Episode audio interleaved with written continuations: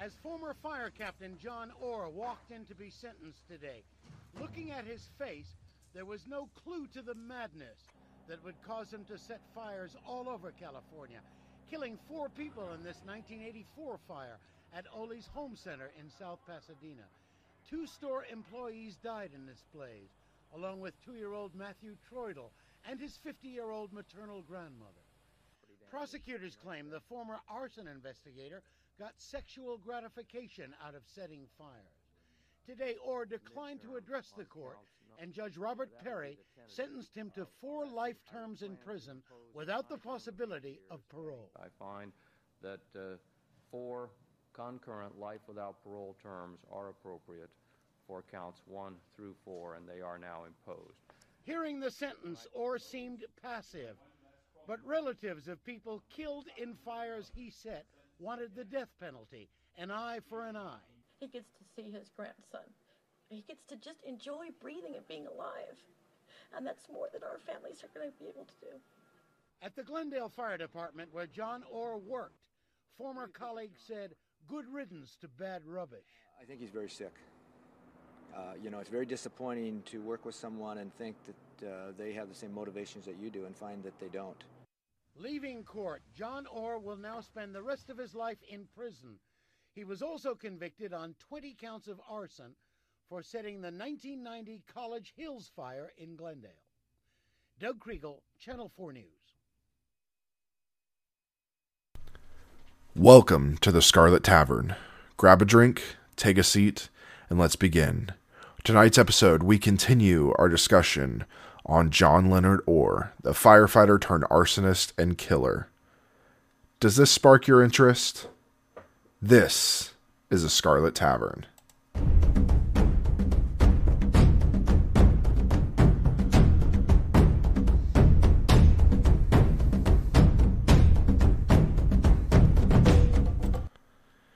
All right, and we are back with part two. Um, we would like to welcome my father, Aaron, who is our uh, merchandising director for Dungeons and Magi, one of our founding members and board members. Um, also a law enforcement veteran. Um, did more law enforcement than Ben and I combined. So um, I want to start off if you would tell everybody a little bit about yourself and your background.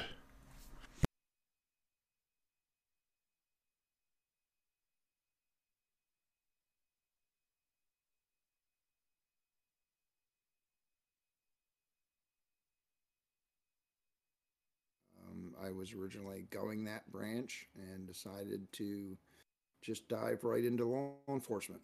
So I did um, 20 years in Florida with the sheriff's office down there. Started in corrections, like a lot of people do, to get my name out there and learn faces.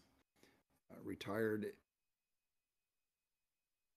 in uh, 2008 and jumped into the nuclear side of things and went into nuclear security and nuclear protection. Did that for quite a while.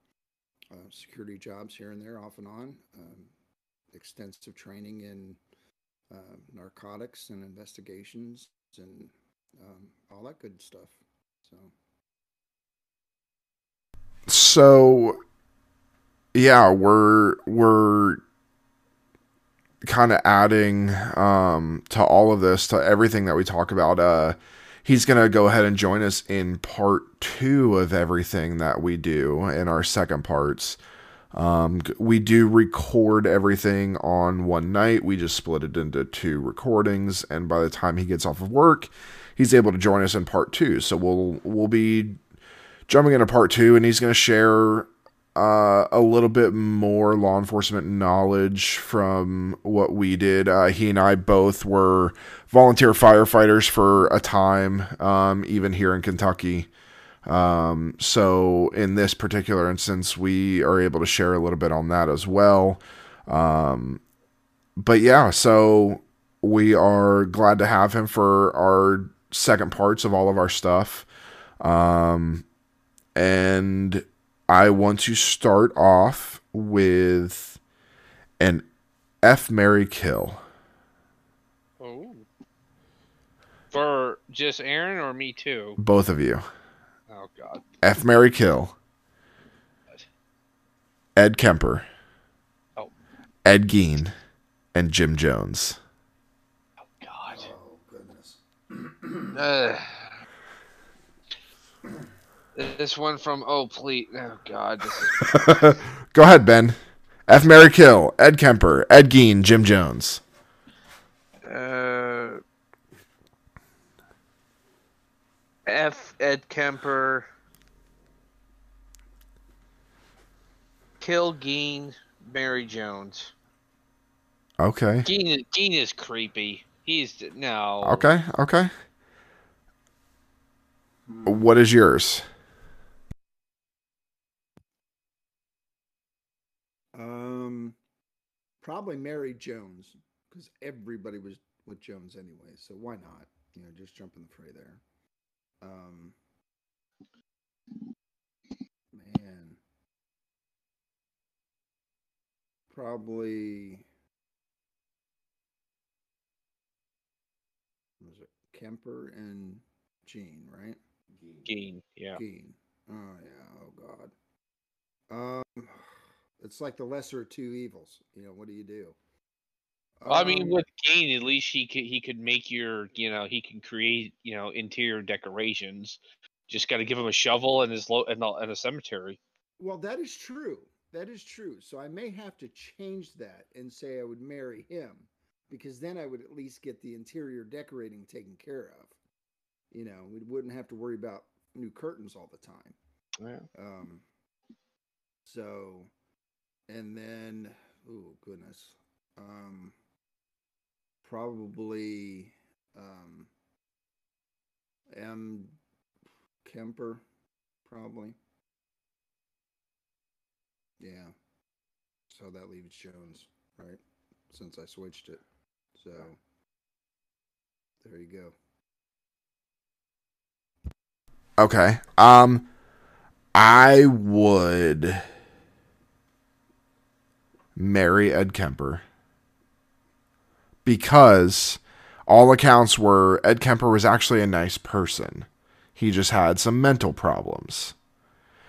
I would say So so Say same thing as my ex-wife. Dude, you're right. And all, my, ex-wives. have- Exactly. That's, it. That's, the direction I'm going. I'm already used to it. Um so uh and God I hope she hears this. Um this is my, the mother of my child, but still. Um oh boy, so yes, I would marry Ed Kemper. I would F Jim Jones. Um because everybody was doing it, why not? Exactly. Um, plus, he was charismatic.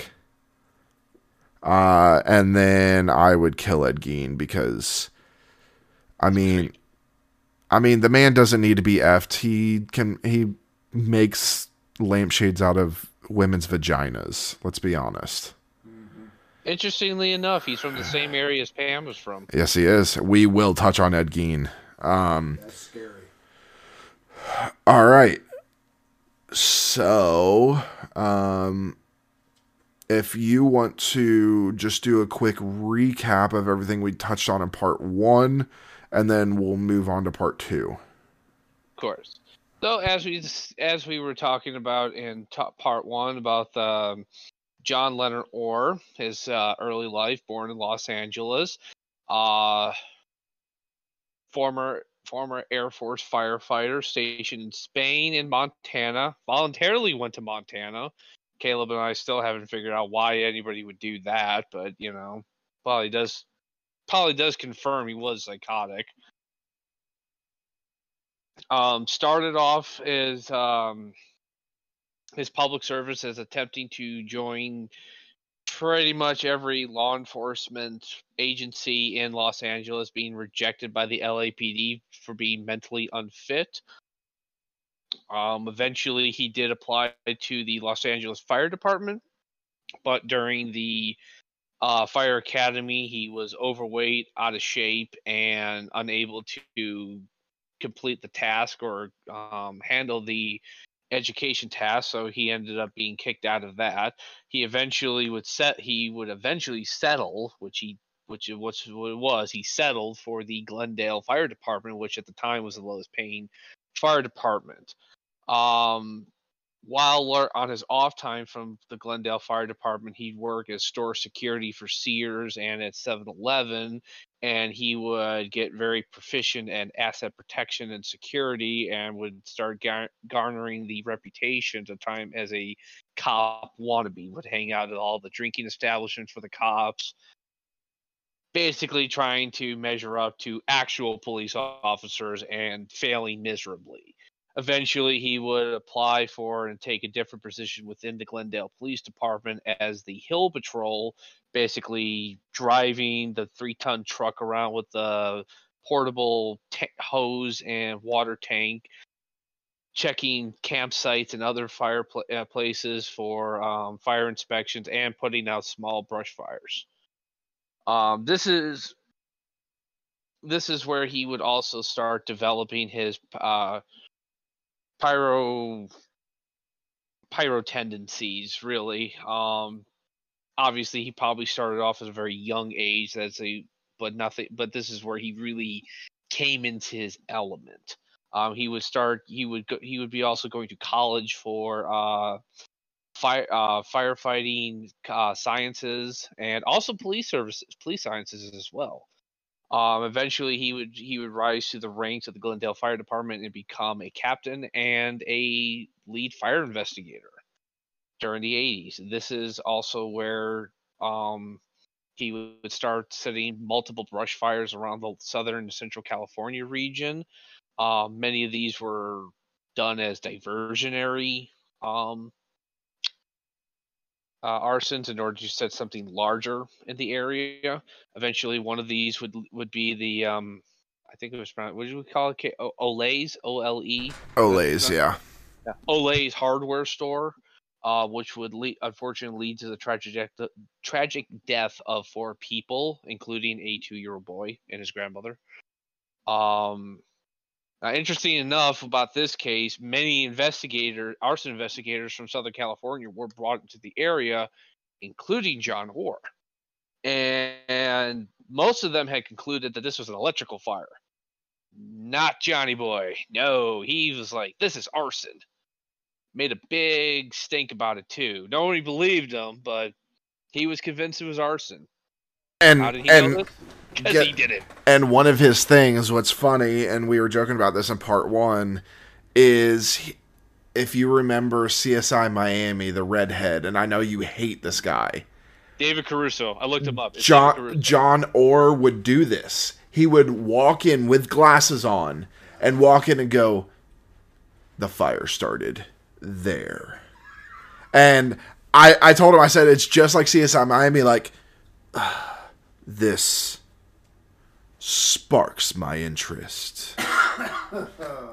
And, and the, but and, and that would be his thing. There would now keep in mind he didn't investigate all of his fires, but he did investigate some. He would go to fires and he would the it would just be, be let's say at a big campsite or like an RV campsite. Firefighters are canvassing the area, clearing the rubble or the rubbish, trying to find out anything. They'd be over there. He'd just pull up, look around, and he'd be like, and just where nobody were be, nobody would be over there and somehow he just he's like there it is i found the point of origin But of course, Yeah. I would be the gr- like I said last the last one. I would be the greatest detective if I was solving all my own killings. I would be the world's greatest detective. Oh, sure. 100%. What I find interesting with this is during this whole time, he had every opportunity to sway the investigations, mm-hmm.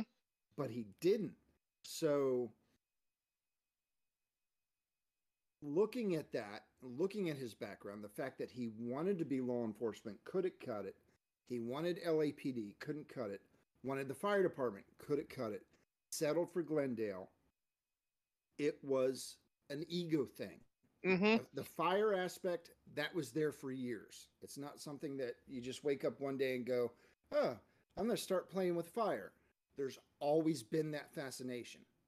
Oh yeah, absolutely. like you had said, his his the culminating factor, all the the pieces were in place, everything was there. So then it becomes becomes a well, look at me, you know. I I want you to know that I did this without 100% admitting that I did this. hmm And as we co- as we touched on um, episode one, during uh, an actual conference, during a conference in Bakersfield, California. Well, actually, it was in Fresno, but I guess Fresno and Bakersfield aren't that far apart from each other. I've never been to California, so I have no idea. Somebody in Cal, any listeners? out there You are not missing anything because California is a shithole. I normally would. s- I would try- California. I would say something to disclaimer to people who live in California, but I have friends. I have. I friends have friends that live in California and they hate it. Yeah, so And I've been there a Not, few um, times, and it sucks. Yeah. um, around the time that there was actually a uh, conference and slash convention for arson investigators for Central California, a series of um, a series of arsons started breaking out, including a um, department store where somebody had actually used a incendiary device that was homemade with a combination of a lit cigarette, three matches, a rubber band wrapped around, and yellow legal writing pads. And this is what it was used. It was set in an artificial flower, and it would cause a fire, which caused damage. Luckily, nobody was hurt in this fire. But this is where the first, this is where their first real clue to this was. They found a fingerprint.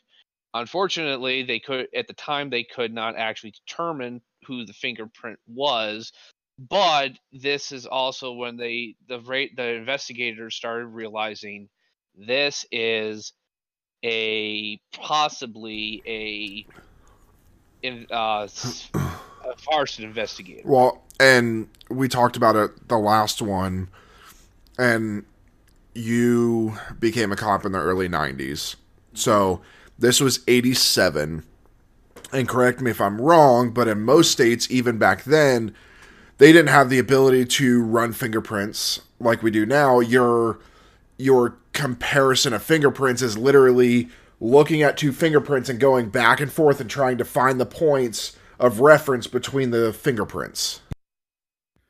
Yeah, very accurate. Um, during the late, well, '87, I would have been junior in high school, getting ready to go into senior year. Um, at that point, everything was geared towards law enforcement. I knew that that's what I was doing at 10. So, um, at that time, it was exactly that. the The only one that had the ability to digitally scan was the FBI and they basically kept it locked down because well they're the fbi you know we have the toys we don't want you to have the toys blah blah blah. And it was several occurrences like this that spurred uh, a national cry throughout the law enforcement community that said hey we need a way to unify the fingerprint system and the ability to track throughout state to state to state. But what you would do is exactly what Caleb said. You would have somebody that had extensive training in fingerprint identification, and they would spend hours with these index cards. Looks like a, a six by eight card, and they're taking their magnifying glass and going over the print and making notations. And you're spending hours and hours and hours. And then when you find what you think could be a catch, that gets sent to who? the FBI. Well, and and to add to that, so not only were they having to do that, but when he when this arson investigator made a short list, he was there was ten people on that short list that he fingerprinted. So now he's having to do. You figure you spend three four hours on one fingerprint. That's forty hours spent. You're gonna, it's you're not a perfect you're gonna miss something. Oh, oh yeah. and especially if the system is already just inherently I don't want to say flawed. It's not, but it's not as efficient as we're used to. Right. Uh, things get missed, and in this case, John Orr's fingerprint that he had that they had on record compared to what they found on this on the just a, a scrap of legal legal piece legal pad paper that was recovered from the scene just did not match his thing so it was dropped but as we as you said the ego is feeding this this is not the end of his thing the end of this and about um in that, late 1990 and early 1991, another series of arson fires broke out in Southern California. This time, it was around the actual the metropolitan area of Los Angeles. As a result, this now Los Angeles Police Department is being brought in, and a larger task force was formed, nicknamed the Pillow Pyro Task Force. This is in reference to the fact that great John anime, Moore, great anime name. forget forget Fire Force the Pillow Pyro Task Force. um, this this is in reference to the fact that John Orr would often sometimes use uh, pillows to start the fires as well. Um, uh, Mar- and uh, Mar- March 29th, 1991, Tom, I'm I'm gonna butcher this name. Campu- Campuzano. Campuzano, yeah, thank you. What do I do without you, Caleb? Without to to pronounce the words that I can't pronounce. That's why I'm the boss. Okay, this speaking of feeding egos, um, of the Los Angeles Arson Task Force circulated a flyer at a meeting of the fire investigation fire investigator investigators regional strike team first. And this now this was an organization formed by smaller cities in around Los Angeles County to kind of like pool resources because they didn't have the staffing to have their own dedicated arson investigators.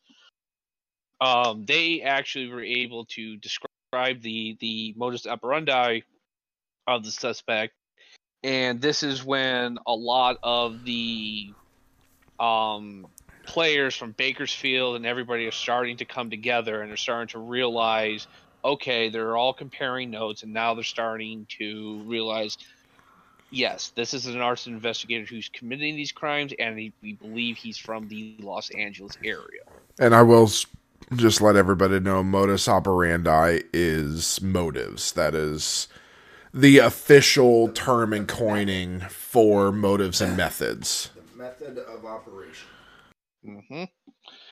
And as we'll see, um, John Orr's MO, his modus operandi, would basically to he would start a fire, a smaller fire, but significant enough to draw the fire fire, fire department away to say a brush fire. He would go to a campsite somewhere in the in the hills of Los Angeles, set a fire.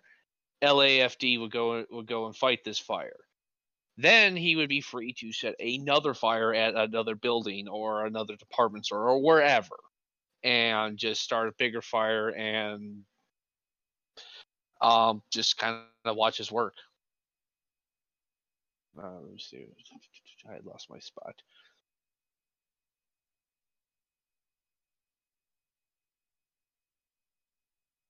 So um, now, consequently, this now this is several years. This is a few years after they've already gotten the fingerprint. They've never lost the fingerprint, but Capizano and some of his colleagues met with others, and they were actually able to re-examine the fingerprint from the '87 case in Bakersfield, and they were actually able to this time, th- due to advancements in fingerprint analysis, they were able at this point to determine that uh, John Orr's left, the fingerprint came from John Orr's left ring finger.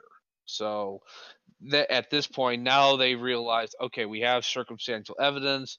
A surveillance of several months is being put on John Orr to kind of track his move and see what he is doing. Uh, yeah, it almost got blown because at one point, uh, John Orr found the tracking device in his vehicle he found it, but he thought it was a bomb. So he actually raced to the Los Angeles Police Department's explosive range and called the actually called the police saying he had a bomb and they had to intercept him. It's like, hey, it's a it's a hoax. It was all it was just a joke. All the while they actually had a second device planted on his work vehicle. Um, at that point, they're still following him, and then another arson breaks out in the Los Angeles area. But due to the tracking device, they're actually able to put him within the vicinity of the fire. Then they were and they were able to actually get a federal grand jury to indict him, and they got a warrant to arrest him. When they arrested him, inside of his car, they found a bag full of matches, rubber bands, uh, cigarettes, and a, a couple of packets of legal paper pads. All together, these were all like in his briefcase. All recreational.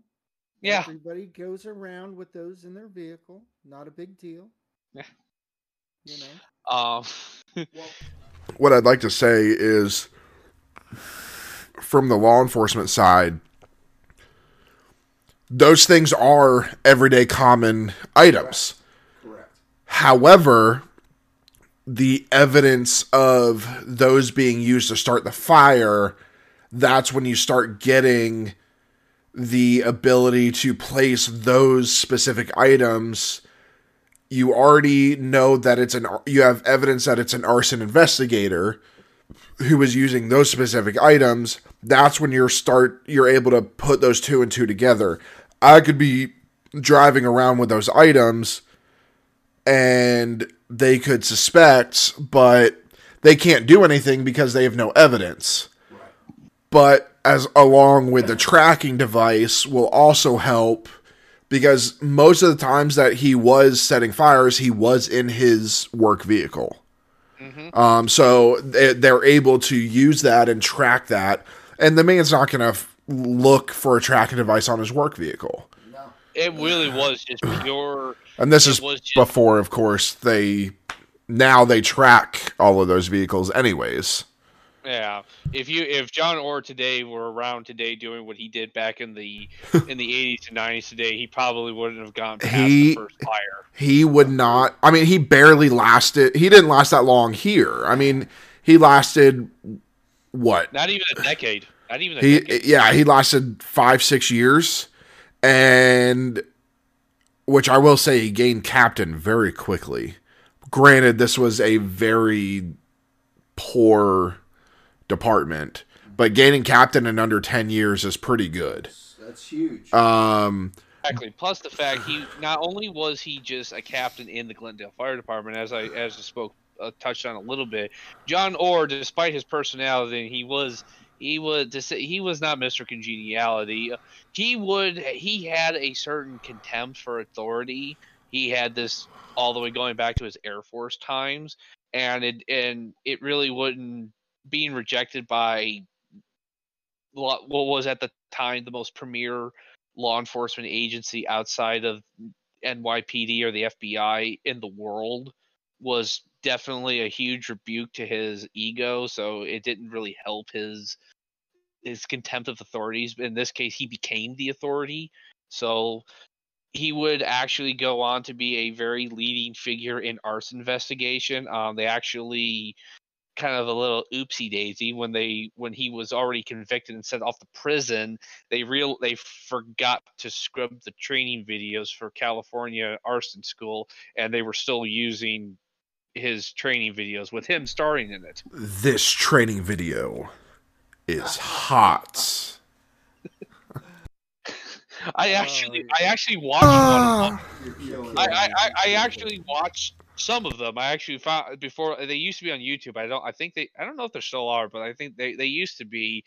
I mean, you you look at it at first. You look at it. It's really just boring stuff. It's like you look at this. This is this and this, and like this is mind-numbing stuff. But then you realize this guy is a serial arsonist, the most prolific in America. You're like, wow.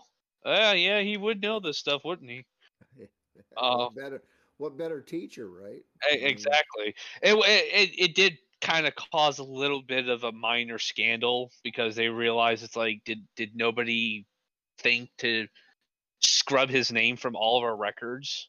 But um one of the other damning things wa- throughout the his arrest um he was actually able to post bail but he had to um under electronic house arrest.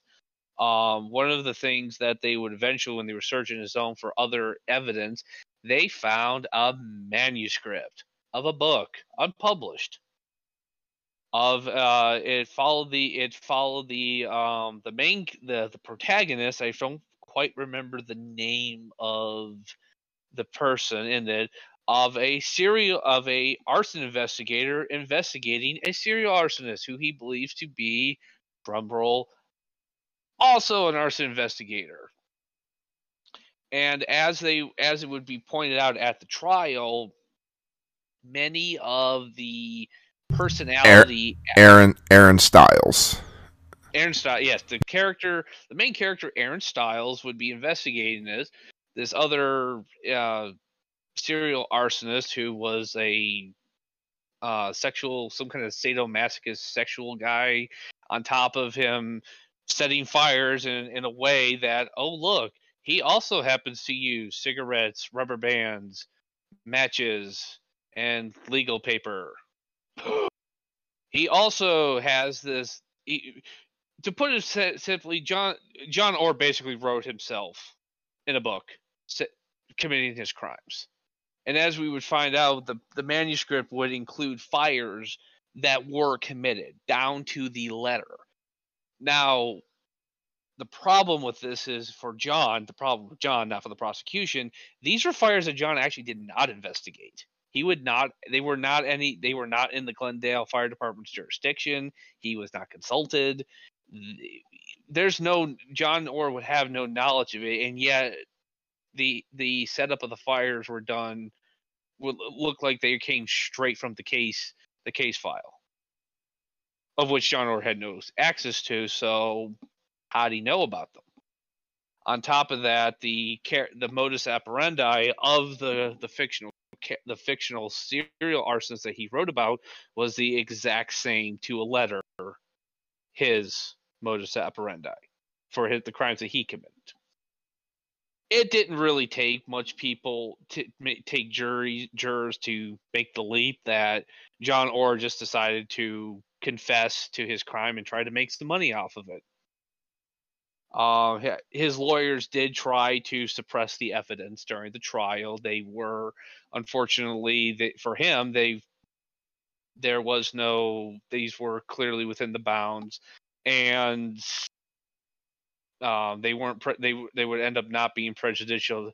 Despite all the he and hawing and the appeals, John Orr was eventually convicted of these crimes, and eventually in 1990, 1998, I believe it was in the mid or late 90s. Eventually, they would relook at the 1984 um, Ole's hardware store arson, and again, John Orr's ego and, and hubris came back to bite him.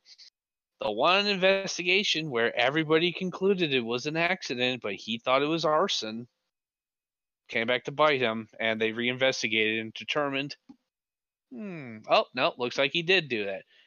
So what turned what what was originally a 30 year sentence, which probably in all likelihood would have been appealed down or reduced down given California's legal system, uh, he is he was eventually convicted on four counts of first degree murder. Originally, they were going to um pursue the death penalty, but he they eventually he was sentenced to life in prison. The jury was split eight four in favor of the death penalty, but under the California Penal Code, it meant he was automatically given life sentences.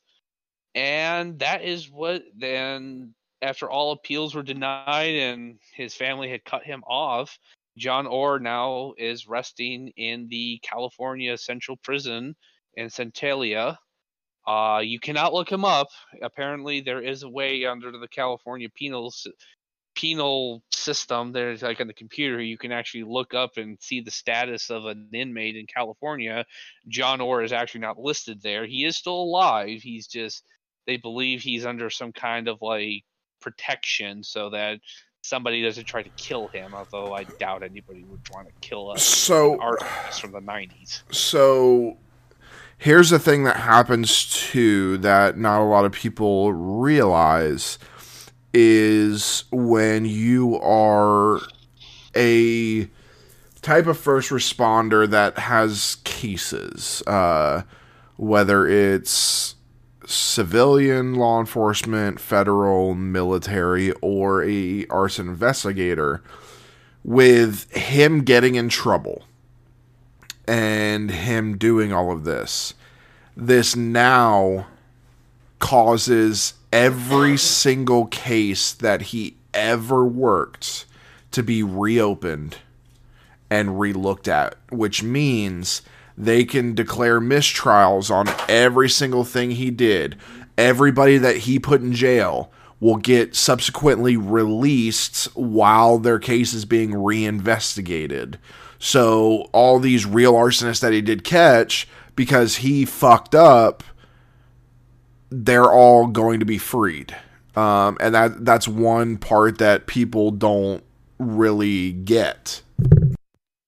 Oh, one hundred percent. And for all the little law law legal beagles out there, eh, would know that that what Caleb's talking about is fruit of the poison tree. The assumption is the tree's poisoned, the fruit that's attached to it is more than likely poisoned as well. So, like Caleb explained, the ramifications are huge. Even though he may not have had a um, detrimental effect on the investigation or the arrest of that case, because he himself was a bad apple, you can't hold those others that he has been involved with accountable as bad apples as well. So, and we see that not just with this case, but numerous cases throughout law enforcement, some that I was privy to over the years, unfortunately. So now, okay, we get Orr, Orr's arrested, but now the flip side of that coin is we have, for lack of a, a an accurate number, hundreds of criminals that we have to now let go that are free to do whatever and run amok, amok, Eh, amok, amok. amok, So- Um, I I did try look up any um like aftermath of John Orr's case. So obviously John Orr, um, in terms of the killers and other serial killers that we have researched and we are planning to research, John Orr doesn't really ma- doesn't really blip on there. By all accounts, I don't even think John Orr class- qualifies as a serial killer, just by the standard definition. No. Um so when we're when we're talking about a serial killer, um there are of course certain things that need to happen. They most 9 times out of 10 serial killers have a pattern, a type. Um and you are looking at now there have been serial arsonists that were also serial killers as well. They use the fire as their weapon, but he was not. Um, and as a point of fact, he did not intend to kill anybody when he set these No. fires. They just happened to be in there, could not get out. Um, so, but no, he's not listed as a serial killer. There technically has to be uh, at least three separate instances of a killing to list as and they have to they have to have a certain amount of time in between each one um, with this four it would be closer to a mass killing than it would be it would be just like uh, the dc sniper he technically was not a serial killer Correct. He was just a mass shooter. he was a mass shooter, so it's kind of the same thing. Um, which we will touch on the DC sniper because that's a very very interesting case. I actually Um, remember. I, I remember the DC that. sniper. Um, very very interesting case. Um, Um, one one of the things with John Orr, although he is not a serial killer, and the thing he is considered one of the, the nation's most prolific prolific uh, prolific. serial arson prolific. I, I can speak English, I swear. Words. Uh, Words. yeah, words. Um, he is one of the most prolific serial arsonists in our by the FBI and ATF standards. He is the most the worst that our country has ever seen. Oh yeah, Um, I'm. I mean, um, there there's a big difference between serial killer and serial arsonist, though. But it's Oh. you're in the same area where certain amount of fires have to be set at a certain amount of time. Blah blah blah blah. Uh, well, he definitely he de- I always found it e- interesting as I was researching this. A lot of the times, as we as it was pointed out, a lot of arsons would occur when he was at conventions or conferences, like professional conferences for a thing. He'd be up in Fresno, like you said, Fresno. He's attending a conference, and yet and then all of a sudden, all these fires start breaking out in the in the area. It almost seemed like this was like a ego trip to him. Like uh, like like you said aaron the fire thing has always been there. He's probably always had a thing for fire.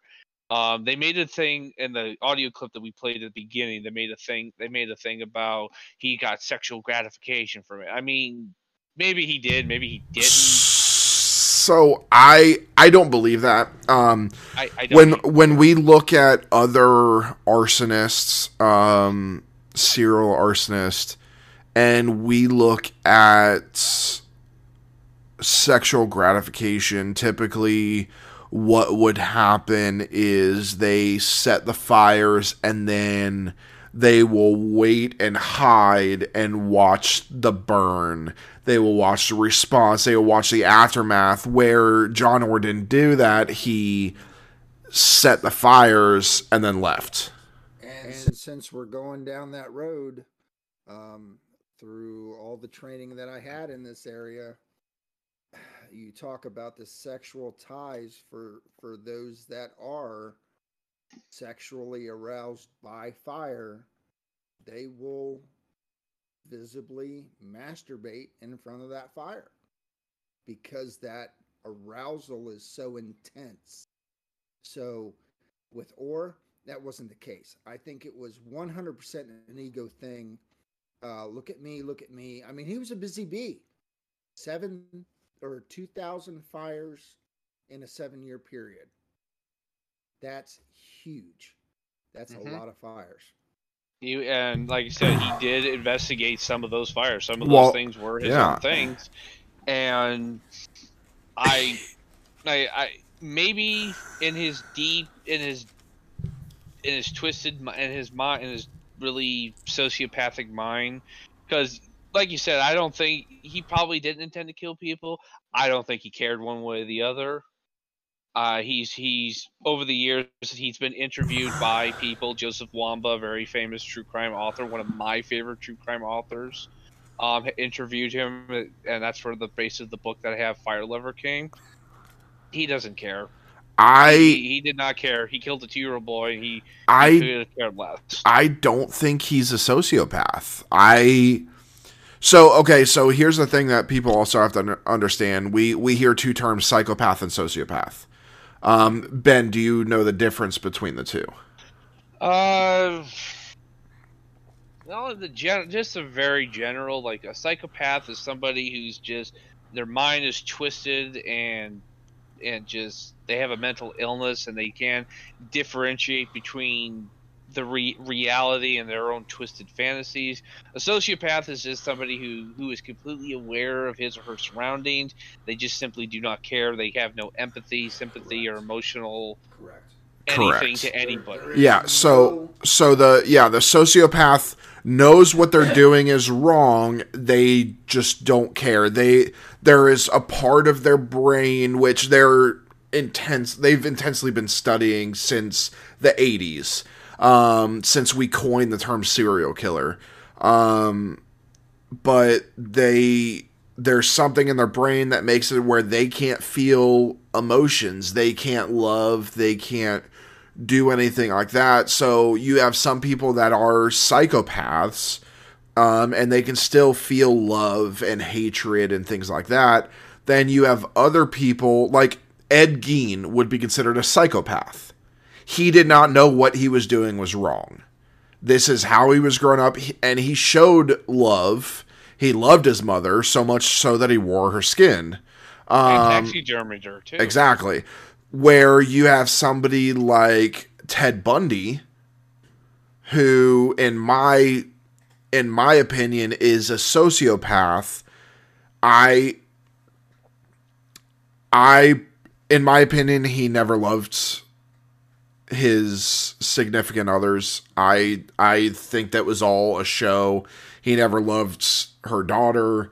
I i think it was all just he was all about a show that that he always put on a front. Um so in here i don't think that he is either a sociopath or a psychopath. Um i again i think this was all ego. It was he so we see that he was working security and he told everybody he got his he found his cop sixth sense when he was doing security um which we have to laugh at as former law enforcement. Paul um Blart- yeah. He makes paul blart look like a real cop He actually looks like Paul Blart. He does. He at- does. If you look at if you look at a photo of John Orr, he has like the little mall cop stash. Yeah. And the little bald bald in there. He's kind. Hey, he was kind of hey, pudgy. I was he, like, God, he he had a he had a mustache his whole law enforcement career Hey, hey. In my defense, that was the thing then. If you Eh. were law enforcement or whatever, that was what you had. You had that mustache, and it was cool. And I may or may not uh-huh. have worn those shades. I can neither confirm nor deny such actions. We need Caleb. Your mission Uh, is to find a picture of your uh, dad is in there's- a uniform. there's one in the garage Oh, i know exactly where Oh Lord! Hey, you better scan that and post that in Discord. So, I mean, now, Aaron, I And, mean, and I'm pretty sure Amy would be, because I know she'll listen to this at some point. She'll be able to produce said photograph. I'm sure.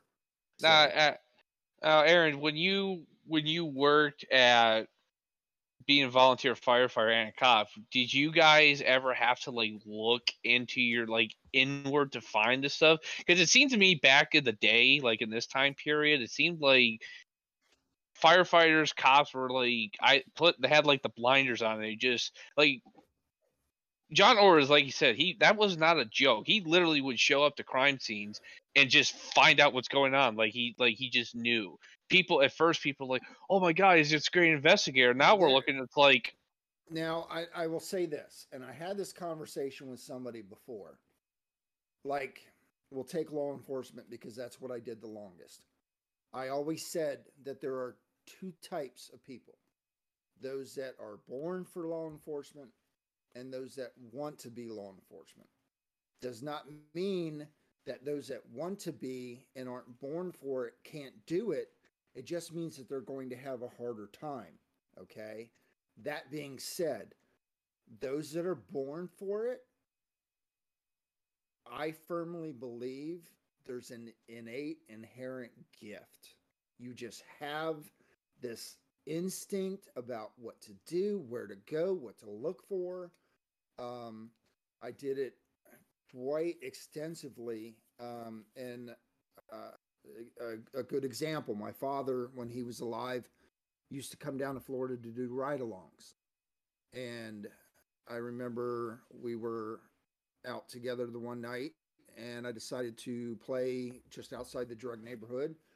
And we're sitting there on the side, kind of hidden, watching cars. And I'm letting traffic go by. And I'm like, no, no, no. And this car goes by, and I went, that's the car we want.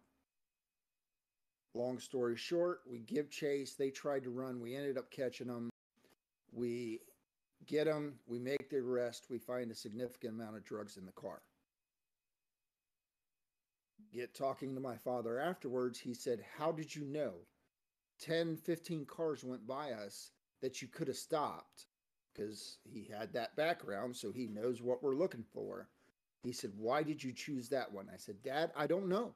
I he don't just know. knew. It's instinct. I just knew that that was the vehicle I wanted and what I was after would be in that car. So, in some cases, it is a gift. Um, now, in Orr's case, I do believe that that gift does not allow you to just stand there and go, oh, it's going to be 300 yards that way when all the evidence is pointing the Over here. way, you know? So, It's, It's- so a similar case that's it's not an arson, but um, it's an espionage case that we will. I told Caleb we will be covering this. It's, it may or may not be my third my third episode. Is Aldrich Ames was next to uh, Robert Hanssen the most damaging uh, spot uh, mold the CIA ever had. mhm. Um, now Aldrich Ames had been passing information for money to to the Russians for years. oh, mercy. uh, Al- Aldrich Ames was literally go- showing up at Langley at the office at Langley and like a Rolls Royce or like a very expensive car for years. yeah. It it's like, and then they were like, Wow. shock, gasp, he was a spy, and I was like, uh. My here's a question: How did you not figure it out? It was the fact that he's he's owning a car. Oh God! It, it was the Um, thing, man. It was the thing. I, I I believe it. Um, but it seemed but but like Aldrich Ames, it literally took ten years for them to realize, hey, he's living behind his means. We should look at his records. Hey, he's getting a lot of money in his bank accounts every month that we can't trace. Hey, we've got the Russians are getting access to information that only Ames has. It's the, it's like I I tried reading. I've been reading the book on it. It's like, wow How did you not know? it's like wow you took a whole book to realize that we should have been like Yeah. hey captain obvious how did it not Yeah. occur to you? In this case john orr is literally showing up to investigate. Now obviously he he didn't investigate all of them but he's literally showing up to cases. And like you said the cop the, the firefighters are clearing an area that's burning over here and he goes over here. He's like i found it. It's like how? Somebody i can't I believe think- somebody didn't think. How? I think that that is indicative of the difference in investigation and thinking then as compared to now. Um, training has come so far, personal experiences of the officers, all that kind of thing. You know, and at that time, having a serial arsonist was a relatively new thing. You know, there there was not a ton of them out there. From what So- I, yeah, from what I've understood, ars the only there were before the typical arsonist is one of two guys. He was either like a paid criminal. Mhm. You get you give him a you give him a couple of fifties. He he burns down your warehouse for the insurance money. right, right, right. The other was like a dysfunctional psycho who's foaming at the mouth every time he you light a match. He can't, you know, he's more likely to set a, a dumpster on fire than a, like, an elaborate thing that John Orr did. So that's that probably also played a factor. Everybody was looking for these two types, and they're like, hmm, Yes. we fought, we got a we got a working we got a thinking man's arsonist now. Yeah. Caleb, how are we doing for time? Um, so one thing I want to put into there is you also back then you didn't have many like none of your arsonists were firefighters. None of not many of your killers were cops. So there was there was this level of trust back then that there isn't now. We're we're made to be a little more suspicious now. Um, again, we're trained completely different now than, and I mean, I stopped being a cop in 2020, right before COVID hit, and just the difference of training between 2020 and 2023 is drastically different. Um, obviously, there's a lot to do with the civil stuff and stuff like that. But that's the other thing is we're seeing this from our point of view now in the 2020s where we're like oh yeah i mean we can see that a mile away but we also are trained to think that way now where in the 80s and 90s they weren't trained to think that way you didn't there was you weren't going to come out and go oh i bet you this is a firefighter because what good firefighter would set a fire? Your your job is to put it out. What good cop would go murder somebody? Your your job is to protect those people. So that's that's definitely that definitely played a factor. Um but yeah uh so john orr this was a short one um but a good one. Um and so two short one part or two short two parters um but we will next week we will be getting away from death a little bit and get into some stuff that we can make fun of a little bit. Um and kind of lighten the mood before we get into some we are going to get into some heavy stuff here in a, here soon um but ben ben will be doing a more lighthearted one next week um so lighthearted. yeah so to make fun of some people that I've always really liked to point make fun of. yeah they're they're idiots um they they really are. So, with that being said, once again, we want to thank my dad, Aaron, for joining us for part two. Uh, you guys will continue to see slash hear him in part two of each of our episodes. Um, so, uh, if you guys have any suggestions on anything we should touch, we have a list. We're more than happy to add to it. If you guys would like to see us do Patreon episodes that are Patreon exclusive, let us know. Dungeons and Magi has a Patreon. We will start adding Patreon episodes to the Dungeons and Magi Patreon. Um, and we'll do Patreon exclusive episodes uh, where we kind of dig a little bit deeper into some stuff. Um, but if you guys have any of that, let us know. Reach out. Just as a reminder, Dungeons and Magi, uh, Scarlet Tavern is a child of Dungeons and Magi. And Dungeons and Magi, we are a group of friends who decided to take our love for D&D and turn it into a business and bring our love for D&D to you guys. Um, we have currently stopped the podcast part of that. We will pick that back up in campaign two next year. Uh, but you can find us live every Sunday at 6 p.m. Eastern on Twitch and YouTube. And you can find the replays on our YouTube, Twitch as well, if you are subbed. Um, if you would feel so inclined to sub, we would love for you to sub to us.